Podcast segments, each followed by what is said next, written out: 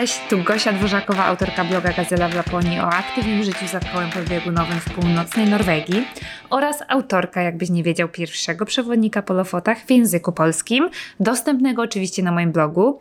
Ja nagrywam prosto z koła podbiegunowego, gdzie obecnie noc trwa tylko parę godzin i króluje jasność, czyli dzień polarny.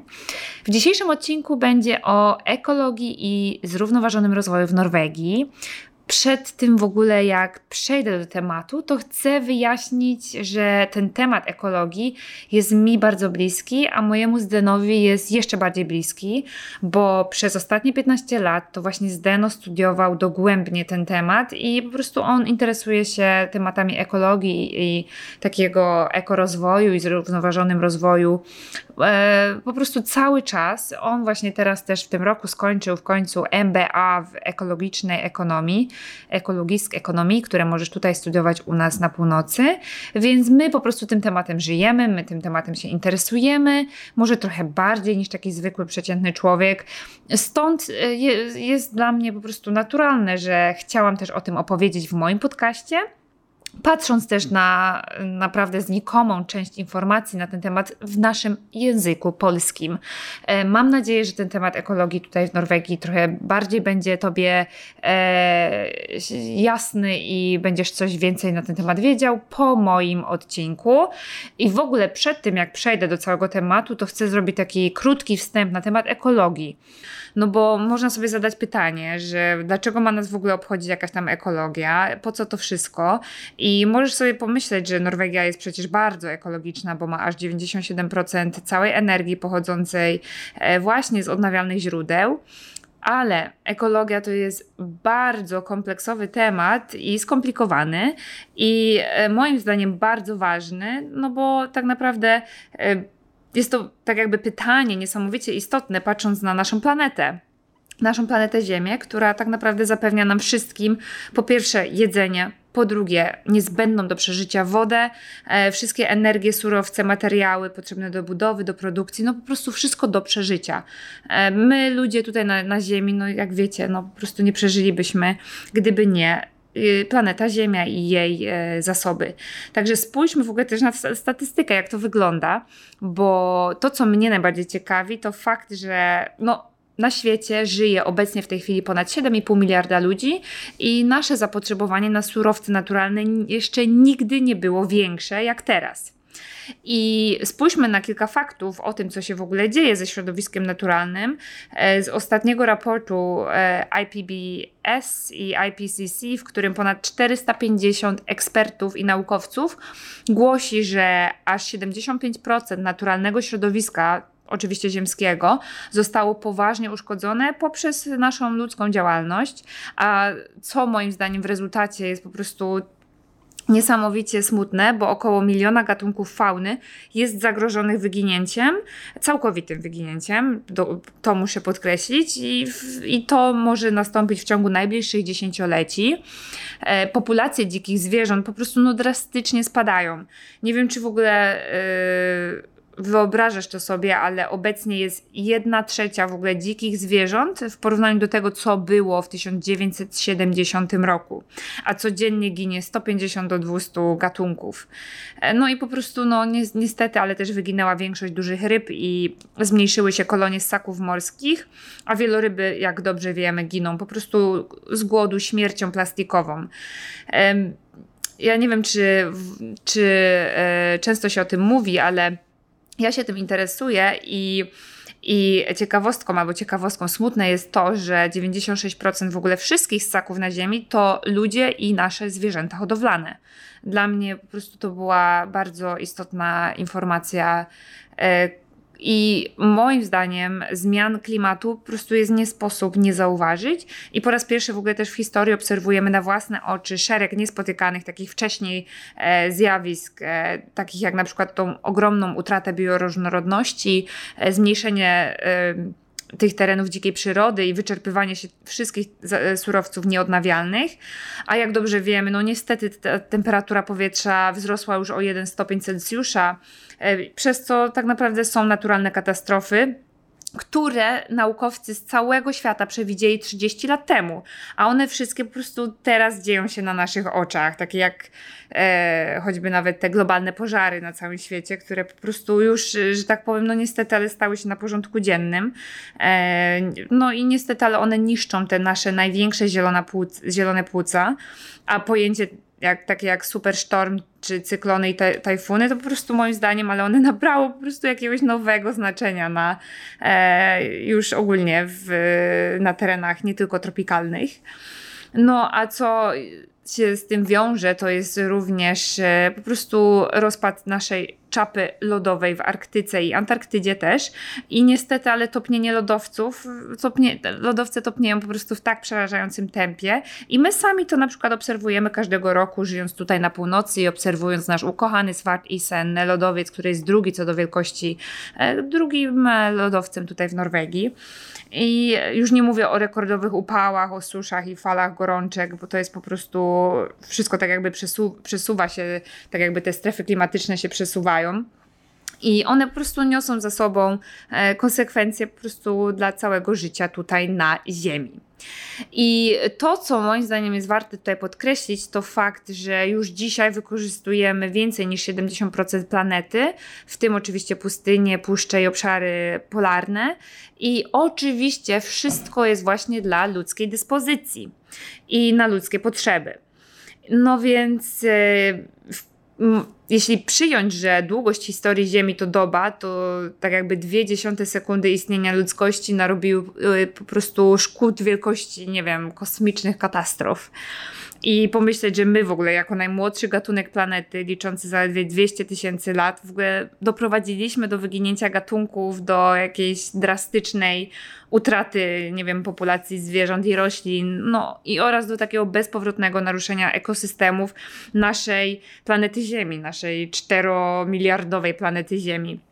No więc, e, więc no ciężki temat i e, chciałabym w ogóle tutaj też e, powiedzieć o takiej ciekawostce albo, albo podkreślić też taką istotną istotną, nie wiem nawet jak to nazwać, istotny dzień, dzień, który nazywa się World Overshoot Day, czyli to jest taki e, dzień długu ekologicznego, mam nadzieję, że tak się mówi po polsku. E, jest to taki dzień też, w którym ludzkość wykorzystała zasoby, oczywiście gleba, paliwa kopalne, lasy, surowce, woda, takie po prostu zasoby, które przypadają na cały rok do produkcji wszystkich dóbr i usług. I y, jest to dzień, w którym po prostu my przekraczamy tym samym taką zdolność Ziemi do ich odnawiania. I w tym roku, słuchajcie, to ten, ten dzień, ten e, dzień długu ekologicznego e, ma przypaść na 22 sierpnia. Już. Czyli to, co mieliśmy zużyć, zużyć do końca grudnia, zużyjemy już 22 sierpnia. I to znaczy, że właśnie już dzisiaj byśmy potrzebowali 1,5 planety Ziemi, aby po prostu nasze niecałe 8 miliardów ludzi mogło mieszkać tutaj dalej i dobrze funkcjonować. Niestety też ta data każdego roku jest zupełnie kiedy indziej i niestety, ale jest każdego roku wcześniej. I ciekawostką jest to, że jak spojrzymy na różne kraje, to możemy też się dowiedzieć, czy życie w tych krajach jest zrównoważone, e, takie sustainable i jeśli tak, to w jaki sposób.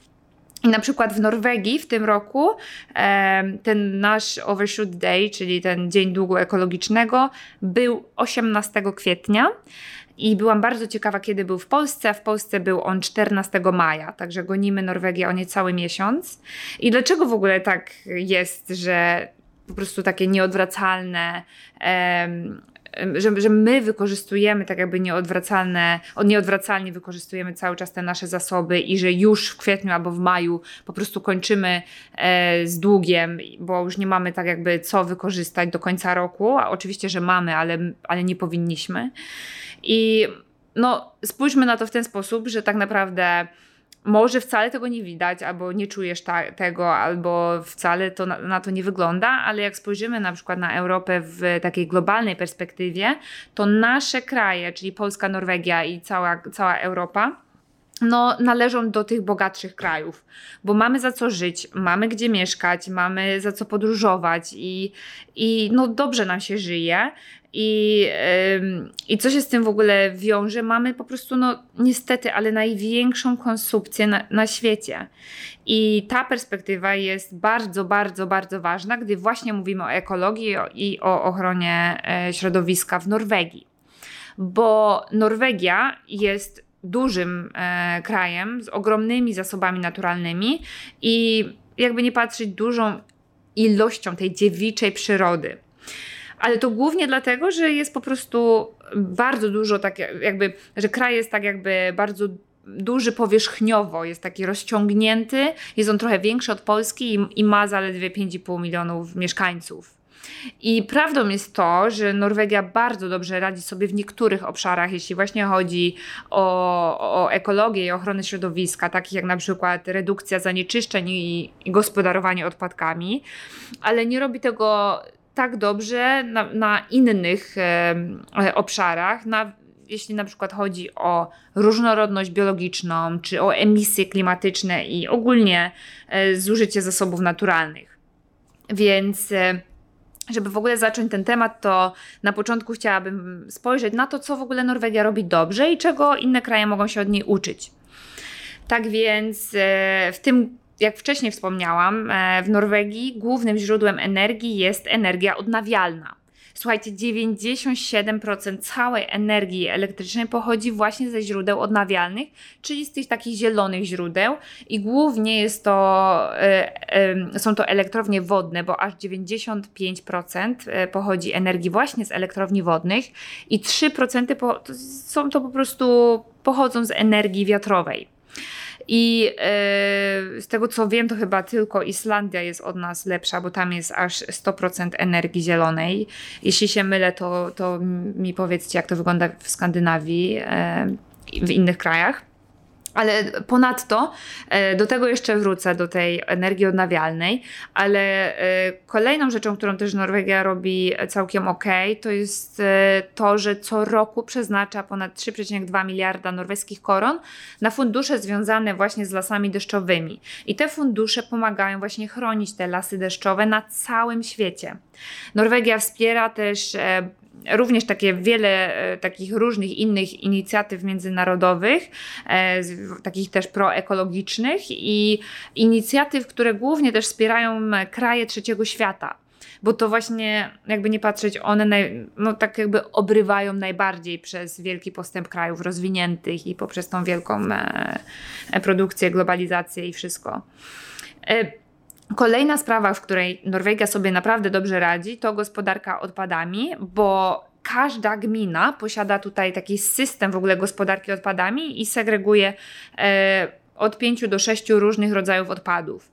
I ta obszerna segregacja śmieci jest e, właśnie tutaj w każdych gminach i my tutaj o to musimy naprawdę bardzo dobrze dbać. Jest, tutaj są naprawdę świetne systemy na to wykształcone, nawet do tego stopnia, że istnieje taka aplikacja, w której my jako mieszkańcy mogą sobie możemy sobie tutaj sprawdzić, e, kiedy, którego dnia i o której godzinie przyjadą po które i jakie śmieci. Że na przykład mamy plastik dwa razy w, tygo, w, dwa razy w miesiącu i dokładnie wiemy, kiedy przyjadą po plastik i tego typu rzeczy. I, i też mamy na przykład e, w naszej dzielnicy też jest coś takiego jak takie e, skupy albo takie, takie magazyny, gdzie można przywieźć na przykład ubrania albo ciężkie jakieś przedmioty, meble, metale, produkty chemiczne czy elektryczne i praktycznie w większości się za to nie płaci, także po prostu jedziesz i oddajesz w jedno miejsce jakieś wielkie rzeczy, których w ogóle nie potrzebujesz. Jest to świetne, my z tego bardzo często korzystamy. Ponadto kolejną istotną sprawą to są zanieczyszczenia, bo e, istnieją tutaj w Norwegii dość surowe zasady, jeśli chodzi na przykład o zanieczyszczenie powietrza, o zanieczyszczenie wody i gleby, a nawet takie zanieczyszczenia, które po prostu istniały w przemyśle i kilka dekad temu, w ogóle dawno, dawno temu i one po prostu zostało to zanieczyszczenie zmniejszone, ale cały czas się nad tym pracuje, żeby to po prostu polepszać. I jedynym sektorem, tak naprawdę, w którym przepisy nie są wystarczająco surowe, są hodowle łososi, w których no niestety wciąż jest dużo chemikaliów i leków wypuszczanych do fiordów, no, niestety one też wywierają ogromny wpływ na ekosystemy, ale o tym powiem później. Ponadto moim zdaniem warto tutaj przytoczyć e, fakt, że edukacja w tym kraju e, jest, e, jest na wysokim poziomie, jeśli chodzi o, o takie mm, uświadamianie ludziom, skali i uświadamianie ludziom e, takiego proekologicznego stylu życia, bo w tym kraju tak naprawdę bardzo dużo poświęca się czasu na nauczanie społeczeństwa, jak żyć ekologicznie, jak być bardziej świadomym i już w przedszkolach i w szkołach e, o tym się bardzo dużo mówi. I też nawet do, no, Norwegia wysyła tak jakby takie, nie wiem, ulotki na ten temat do każdego mieszkańca. Każdy mieszkaniec dostaje tutaj raz albo dwa razy w roku taką ulotkę o tym, co możesz zrobić e, lepiej, ekologicznie i tym, tym podobne rzeczy. I tak samo tutaj jest też e, bardzo popularne używanie takiej collective transport, czyli takiej jakby wspólnego podróżowania do pracy, e, czy do szkoły, czy też do innego miasta. I są też takie po prostu tak jakby strategie związane z nar milieu, czyli z takim najbliższym otoczeniem i e, w którym promuje się też jeżdżenie do pracy na rowerze. Organizowane są też najróżniejszego rodzaju panele społeczne na tematy związane z ekologią, gdzie każdy może przyjść i wypowiedzieć się na dany temat. Ja na przykład z tym pracuję, ale w dziedzinie promocji zdrowia z takimi panelami. O czym również warto tu powiedzieć, to to bardzo dobry system związany ze skupem butelek, bo na pewno słyszeliście o tym, że większość szklanych i plastikowych butelek oraz takich puszek jest tutaj zwrotna w tym kraju. I dlatego na przykład moim zdaniem bardzo rzadko można zobaczyć takie porozrzucane butelki jako śmieci w naturze, w górach, w przyrodzie.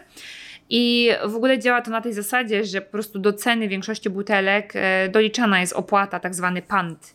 I kosztuje to jest tak, nie wiem, wysok wysokość tego pantu to maksymalnie dwie korony.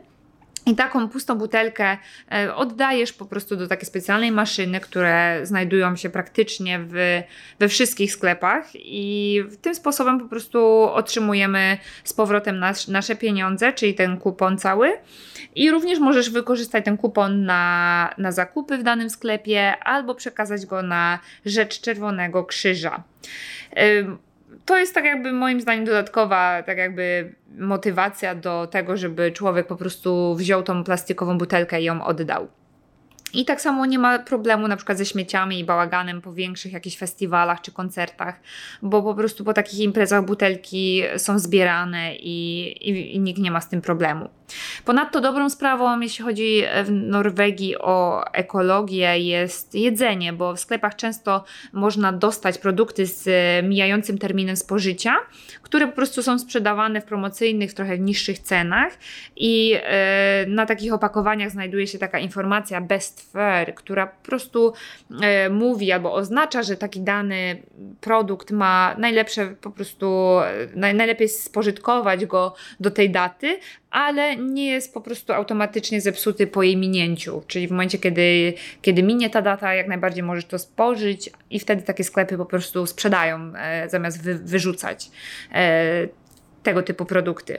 I od niedawna też rząd wprowadził na nowo takie prawo uniemożliwiające e, przyznawanie takich rządowych kontraktów e, dużym firmom, których działalność związana jest właśnie z wycinaniem e, lasów deszczowych i produkcji tego oleju palmowego na ogromną skalę. I jeśli chodzi w ogóle o to jedzenie w Norwegii, to również tutaj funkcjonuje taki portal, E, Matwet, który e, normalnie zachęca ludzi e, do niemarnowania jedzenia. Tam znajdziesz po prostu na tym portalu znajdziesz milion najróżniejszych rad, milion przepisów do, do przetestowania, na przykład z różnych potraw, których normalnie byś nie zrobiła, a możesz wykorzystać do tego swoje resztki, które masz w lodówce. Ponadto, e, jeśli chodzi o jedzenie, to są tutaj też takie matstationer, e, czyli takie stacje z jedzeniem, gdzie ludzie, prywatni sklepy i restauracje mogą po prostu przyjść i oddać jedzenie, które się nie sprzedało, a które ludzie w potrzebie po prostu mogą przyjść i sobie zabrać. Ponadto działa tutaj taka aplikacja Too Good To Go. E, jest to taka sieć sklepów i restauracji, może to być też piekarnia, kawiarnie, które też robią jedzenia, e, które pod koniec dnia e, możesz u nich kupić sobie taką papierową torbę wypełnioną jedzeniem albo takim jedzeniem, którego oni nie sprzedali i za symboliczną cenę. W Norwegii to kosztuje tutaj u nas 40 koron za pełną siatkę jedzenia. My często to robimy i to jest naprawdę świetna opcja nigdy nie wiesz, co dostaniesz i zawsze z tego się cieszysz.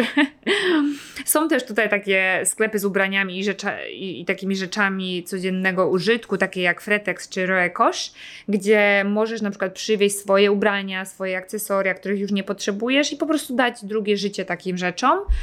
Mm, w sklepach na przykład też łatwo dostępne są środki do czyszczenia mieszkania bez chemii i są takie bardzo ekologiczne i nie są i one są w ogóle tańsze od zwykłych środków do czyszczenia.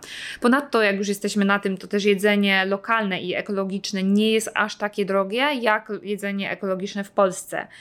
E, I co warto tutaj e, moim zdaniem podkreślić, to też fakt, który na przykład moim zdaniem mogłaby się Polska nauczyć albo zainspirować od Norwegii, to fakt, że w całym kraju zakazane są reklamy ogromne reklamy, billboardy i takie zaśmieciacze e, i odbieracze uwagi kierowcom, takie reklamy wzdłuż ulic i wzdłuż autostrad. Coś, co po prostu bardzo wpływa na nie tylko estetykę, ale też na taki porządek panujący w tym kraju. I na tym bym zakończyła, jeśli chodzi o te dobre sprawy, bo mimo, że Norwegia ma po prostu bardzo dużo przepięknej przyrody i jest po prostu powered by nature, e, jest to w miarę czysty kraj. E, to jest niestety kilka rzeczy, które też sprawiają, że nie jest ona zbyt przyjazna dla środowiska. Dlaczego? Słuchajcie, spójrzmy na klimat.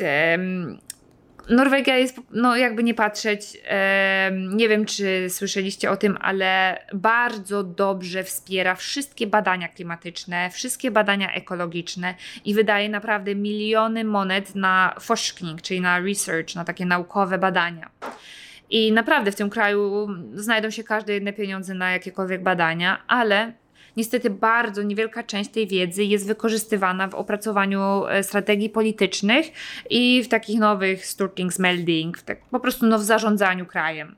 I rząd niestety, ale koncentruje się głównie na e, zmniejszaniu emisji dwutlenku węgla, jeśli chodzi o całą ekologię. Słuchajcie, zmniejszanie emisji dwutlenku węgla to jest dla norweskiego rządu temat alfa i omega i Temat ten traktuję też jako bardziej taką okazję, która może przynieść nowe możliwości biznesowe, e, niestety, i no, nowe też miejsca pracy dla przemysłu, bo tak naprawdę wcale nie potrzebujemy tutaj nowych elektrowni wiatrowych, a ostatnio o niczym innym tutaj w tym kraju się nie mówi, jak właśnie o budowaniu nowych elektrowni na morzu.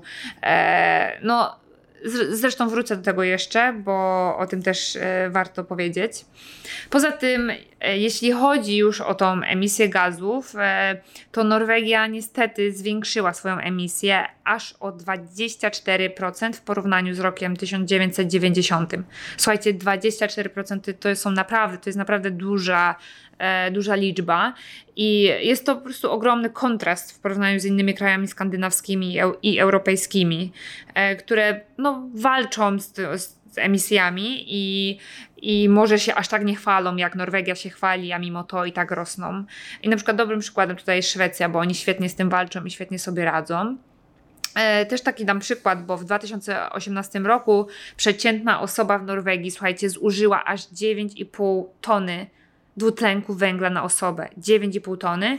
E, w Polsce było to 8,5 albo 8,7 jakoś tak. I w ogóle po pierwsze to dlaczego tak dużo, e, dlaczego tak dużo jeszcze jest tutaj tak jakby tego dwutlenku węgla na jedną osobę.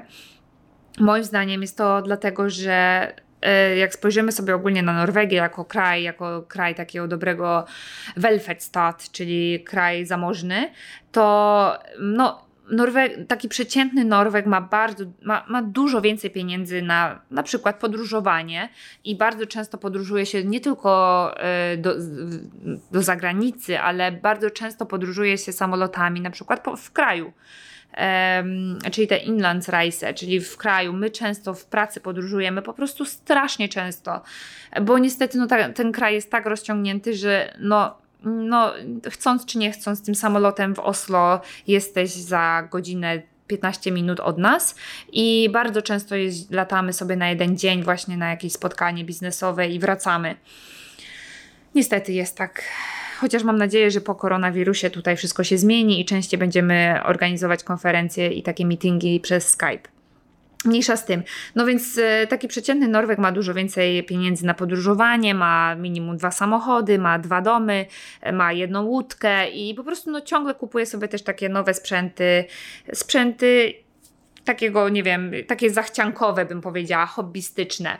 I e, no i spójrzmy na to w ten sposób, że chociaż, jak wcześniej mówiłam, 97% e, energii całej pochodzi z energii odnawialnej i z tej zielonej, to emisje klimatyczne są tu po prostu o niebo wyższe no, niż w Polsce, gdzie tylko 13% całej energii krajowej e, i całej energii elektrycznej pochodzi ze źródeł odnawialnych w Polsce. Więc no, jak widzimy, tutaj Norwegia nie ma się czym e, pochwalić.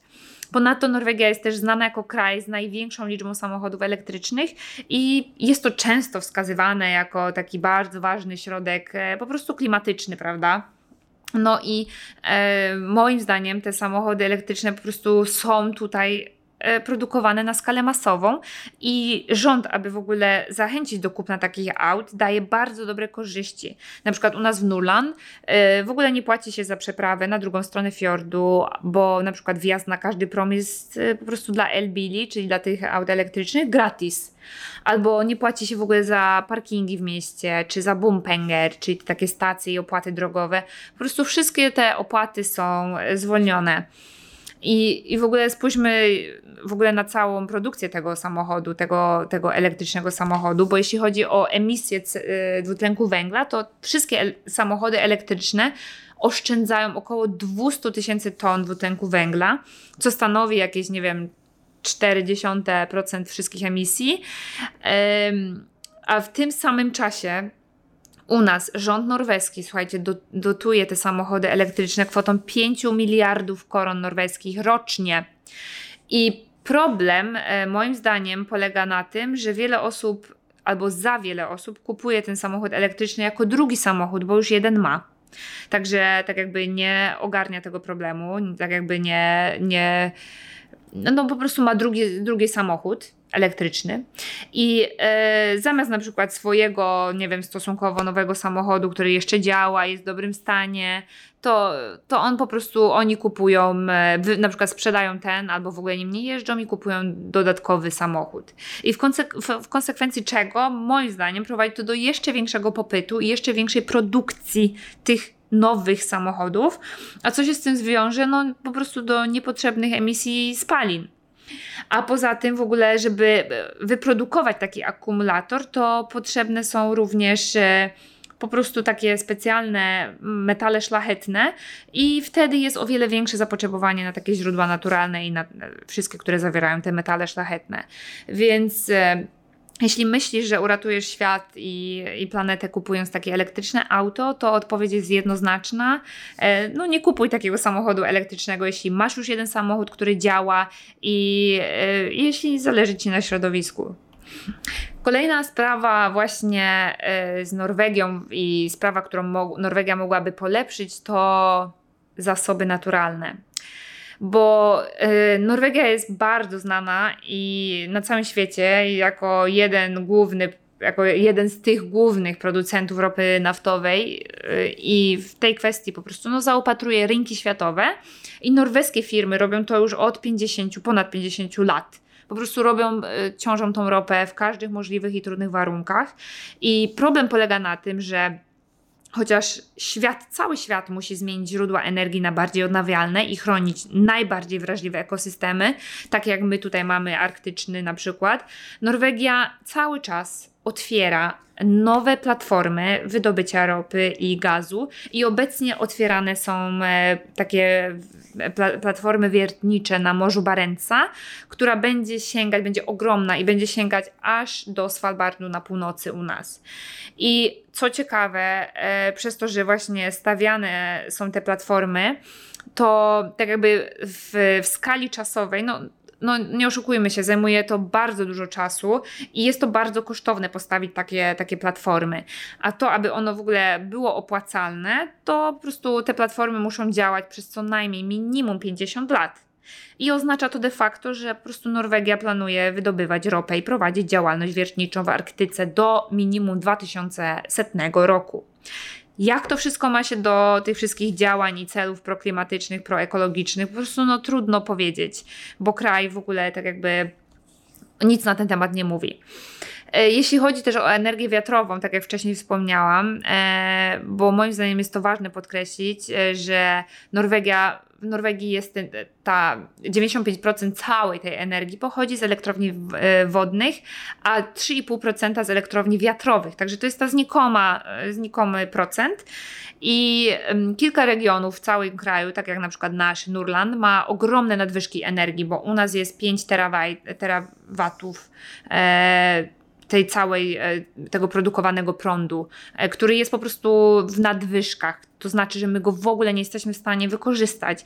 I my mamy tak ogromne ilości magazynów energii, które po prostu odprowadzamy również do Europy.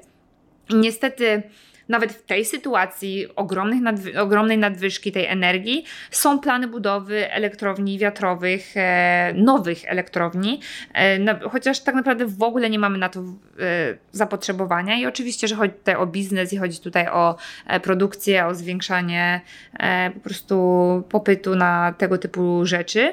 I e, moim zdaniem prowadzi to do ogromnej redukcji obszarów dzikiej przyrody i stanowi zagrożenie dla różnorodności biologicznej, a zwłaszcza wielu gatunków zwierząt. Coś, co po prostu jest w ogóle niepotrzebne. Kolejną sprawą są owoce morza yy, i hodowla łososi, bo, bo kolejną rzeczą, z, którą, z której Norwegia jest bardzo znana, to właśnie produkcja łososia. I Norwegia produkuje ponad 1250 milionów ton łososia rocznie. Słuchajcie, a te ogromne Opdretsanleg, czyli takie farmy dla łososi, można zobaczyć w bardzo dużo miejscach na całym wybrzeżu i to są takie wielkie koła na morzu zabierające po prostu cudowne widoki i często w ogóle piękne plaże, jak ma to miejsce na mojej wyspie Bolga tutaj u nas niedaleko. I z jednej strony ta branża daje naprawdę e, bardzo dobrą pracę bardzo wielu ludziom i daje ogromne dochody, a z drugiej strony te hodowle łososi mają naprawdę poważny wpływ na ekosystemy morskie e, norweskich fiordów. No i niestety przepisy nie są dostatecznie restrykcyjne i do morza trafia naprawdę mnóstwo chemikaliów, mnóstwo leków i sztucznych substancji i, i też innym problemem związanym z hodowlą łososia jest to, że łosoś norweski karmiony jest soją, która głównie produkowana jest w Brazylii. I w ubiegłym roku ta, takie gospodarstwa produkujące właśnie łososie potrzebowały aż 516 tysięcy ton soi. Słuchajcie, to, są, to jest po prostu ogromna skala. E, a, no, a taka produkcja, słuchajcie, no niestety prowadzi do ogromnego wylesiania tych cudownych lasów tam. E, więc chociaż na pewno wiele z nas e, cały czas postrzega takiego łososia norweskiego jako super zdrową żywność, to w Norwegii tutaj nie zaleca się go zbyt często spożywać. Dwa, maksymalnie trzy razy w tygodniu go można jeść. Już na sam koniec chciałabym Wam tylko powiedzieć o ochronie środowiska w Norwegii, bo, e, bo w Norwegii 10% całego kraju jest pod ścisłą ochroną e, i z tego jest 7, 47 parków narodowych w całym kraju, z czego 7 parków jest na wyspach Svalbard i najmłodszy park narodowy w całym kraju jest oczywiście tutaj Lofotoden e, u nas e, na Lofotach, który powstał dwa lata temu w 2018 roku. I to, co chciałam powiedzieć odnośnie ochrony środowiska, to jest bardzo krótko, bo słuchajcie, w, Pol w Polsce, w Puszczy Białowieskiej, albo w ogóle, nie wiem, w Tatrach, moim zdaniem, jest więcej dzikich zwierząt niż w Norwegii. Słuchajcie, tutaj z góry ogranicza się występowanie drapieżników do samego minimum. Tutaj na przykład w górach i w parkach narodowych występują naturalne pastwiska z owcami. Czyli naprawdę naturalne pastwiska, tam gdzie się pasą owce, bez jakiejkolwiek, bez jakiegokolwiek nadzoru. Same owce chodzą po lasach, parkach i się pasą. I w ten sposób, słuchajcie, Norwegia chce najbardziej wykorzystać swoje naturalne zasoby do maksymalnych możliwości, ograniczając występowanie dzikiej zwierzyny takie jak na przykład borsuk. Dlaczego? Bo oni twierdzą, że te owieczki są po prostu zabijane przez e, taką dziką zwierzynę. I, e, słuchajcie, co się dzieje? Każdej wiosny taki borsuk, e, a najbardziej to głównie takie małe, malutkie, świeżo urodzone borsuki, które nawet nie wyjdą jeszcze z nory, są po prostu zabijane w tysiącach. E, dlatego żeby po prostu ograniczyć tą dziką zwierzynę, te, te, ograniczyć e, te drapieżniki. E, tak samo niedźwiedzie też mają tutaj totalnie przechlapane, bo na przykład u nas na cały Nurland pozwolony jest tylko jeden młody niedźwiedź. Nie może tu być więcej niedźwiedzi, a jak już na przykład jakiś biedny zbłądzi ze Szwecji do Norwegii, to w przeciągu tygodnia go zabiją, słuchajcie polityka drapieżników w tym kraju jest naprawdę fatalna, a rolnicy cały czas po prostu dostawają odszkodowania po prostu w wysokości miliona monet za zjedzoną owcę, która po prostu, które cały czas chodzą sobie same po górach, bo nikt ich nie pilnuje. I oni twierdzą, że jakiś ryś albo rosomak je zjadł. I nikt na przykład e, nie, nie wpadnie na to, że owca, nie wiem, nie jest zbyt inteligentna, albo e, wejdzie tam, gdzie nie powinna wejść, albo spadnie ze skały i się zabije, albo po prostu zdycha ze starości lub choroby, ale w tym kraju po prostu najczęściej do głosu dochodzi, dochodzą mega wkurzeni rolnicy, którzy po prostu zamiast pilnować tych swoich owiec, oni wypuszczają je na łąkę, a później płaczą i otrzymują mega wysokie dofinansowanie za stratę ich biednych owiec. Słuchajcie, no dziwny kraj, jeśli chodzi o ochronę środowiska. I e, na samym końcu chcę już tylko powiedzieć w takim, w takim skrócie, że e, o zrównoważonym rozwoju, o którym po prostu ostatnio się mówi bardzo dużo tutaj w Norwegii i poniekąd jest to odpowiedź na takie proekologiczne działania rządu i bardzo dobrze bo jak sami widzicie, no ekologia nie jest najłatwiejszym tematem. Jest to bardzo kompleksowy temat, którego nie da się zgarnąć do tego, że Norwegia sortuje śmieci albo nie, albo wybiera kaucję za butelki, albo ma po prostu tą zieloną, e, zieloną, e, zielone źródła energii. To jest po prostu bardzo, bardzo kompleksowy temat i od, od paru ładnych lat tutaj pracuje się też w Norwegii właśnie z tą obszerną tematyką zrównoważonego rozwoju, z tak zwanym ekorozwojem, w którym chodzi o dbanie o trzy poziomy jednocześnie. Słuchajcie, to jest bardzo ważne, bo dbamy jednocześnie o planetę Ziemię, czyli o zasoby natury, dbamy o lokalne społeczeństwo i my dbamy o ekonomię w tym samym momencie. I te wszystkie trzy czynniki muszą być spełnione, żeby w ogóle można mówić o zrównoważonym rozwoju. I jak dobrze wiemy, każdy jeden kraj na Ziemi w ogóle walczy o to, aby miał cały czas wzrost gospodarczy, miał ogromny postęp, wiecznie zwiększanie, nie wiem, rocznego PKB i szybki rozwój. No i nie oszukujmy się, ale zawsze ma to negatywne konsekwencje dla środowiska, albo dla środowiska, albo dla ludzi, albo dla, dla obu tych, e, tych spraw. I dlatego właśnie celem tego rozwoju e, zrównoważonego tego Sustainable Development jest to, żeby na obecnym poziomie cywilizacyjnym panował taki rozwój, w którym potrzeby obecnego pokolenia mogą być zaspokojone bez tego, aby przyszłe pokolenia miały gorsze warunki lub gorsze możliwości do korzystania z takich dóbr natury, które my teraz mamy, prawda? I w skrócie ten rozwój albo wzrost gospodarczy musi mieć po prostu dobrą relację i brać pod uwagę ochronę środowiska oraz ekologię i jakość życia. I tak jakby nie patrzeć dobro takich e, przyszłych pokoleń. Więc y, w praktyce ogólnie w teorii wygląda to świetnie, bo, bo dużo się o tym mówi. E, w praktyce wygląda to trochę gorzej, bo wygląda to tak, że w Norwegii cały, no my nad tym pracujemy, politycy nad tym pracują, e, spotykają się głowy państwa e, międzynarodowe też. Słuchajcie, organizowane są regionalne, czy lokalne, czy krajowe konferencje, spotkania, kongresy, wypija się po prostu tony kawy, a tak naprawdę mało się dzieje w tej kwestii i moim zdaniem dobrze, że w ogóle zaczęliśmy o tym rozmawiać i w ogóle nie wiem, czy o tych Sustainable Development Goals, czyli tych celach zrównoważonego rozwoju rozmawia się w ogóle w Polsce. Jeśli się rozmawia, to dajcie znać e, w jaki sposób. E, zresztą w ogóle w Norwegii słowo barekraft, czyli zrównoważony, zrównoważenie, to jest najbardziej sexy słowo tego roku i wszystko w tym kraju musi być i jest ostatnio barekraft. No po prostu jest bardzo popularne, tak popularne jak w ubiegłym roku było fliskam, czyli wstyd z latania no to w tym roku jest właśnie Barecraft i Udwikling. Słuchajcie, pozytywne w tym wszystkim jest to, że młode generacje e, zaczęły bardzo interesować się tą tematyką eko i tematyka ekologii jest naprawdę najpopular najpopularniejsza wśród młodzieży, więc każdy chce z tym pracować i walczyć o to środowisko. E, są po prostu no, niesamowicie zaangażowani w ten temat, więc miejmy nadzieję, że nadchodzące generacje naprawdę zaczną działać bardziej niż te, które mamy teraz, niż obecne. A w ogóle odpowiedź na temat tego, czy Norwegia jest ekologiczna, czy nie, tą odpowiedź zostawiam Tobie. E, zostawiam ją dla Ciebie i sam sobie odpowiedz na to pytanie po wysłuchaniu tego podcastu, mam nadzieję, do końca. To już by było na tyle, a w następnym odcinku opowiem o plusach i minusach życia w Norwegii. Pozdrawiam serdecznie, przepięknego dnia Wam życzę. Pa!